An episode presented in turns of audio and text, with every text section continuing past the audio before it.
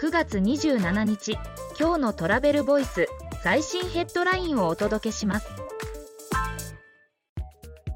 中国旅行市場の予測を世界的な旅行調査会社が発表。回復は2024年。今後の成長要因の分析も外伝。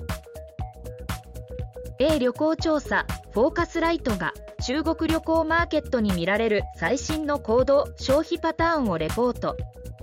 急速な回復が進行中で旅行予約総額が2019年の合計を上回るのは2024年以降と予想する。次のニュースです。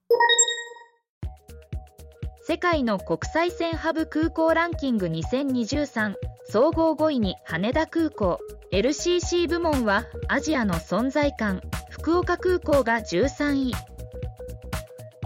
OAG が世界の主要空港を対象に国際線からの乗り継ぎ便が最も充実しているハブ空港機能のランキングメガハブインデックス2023を発表。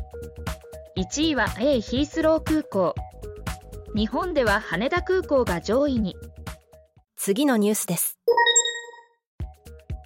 国連世界観光機関世界観光デーに観光分野への投資拡大を訴え人材育成グリーン革命テクノロジーの3分野で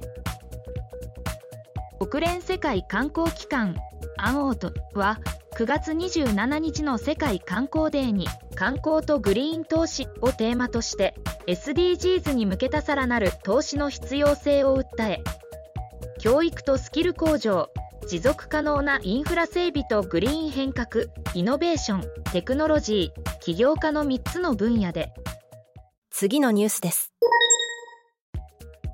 渋谷区観光協会サステナブルなまちづくりで新プロジェクトを立ち上げオーバーツーリズムやゴミ問題に対応。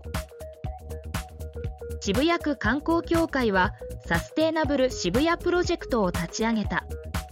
サステナブルな渋谷の滞在体験や取り組みを紹介することで新たな観光のスタイルを提示していく。次のニュースです花火大会の駐車場の事前予約で交通渋滞が大幅緩和。夏の諏訪湖での利用者に調査。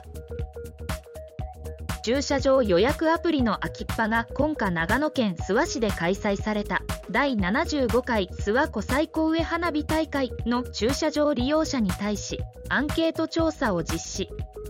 事前予約よる交通渋滞の緩和係員の労働時間が改善されたことなどが明らかに。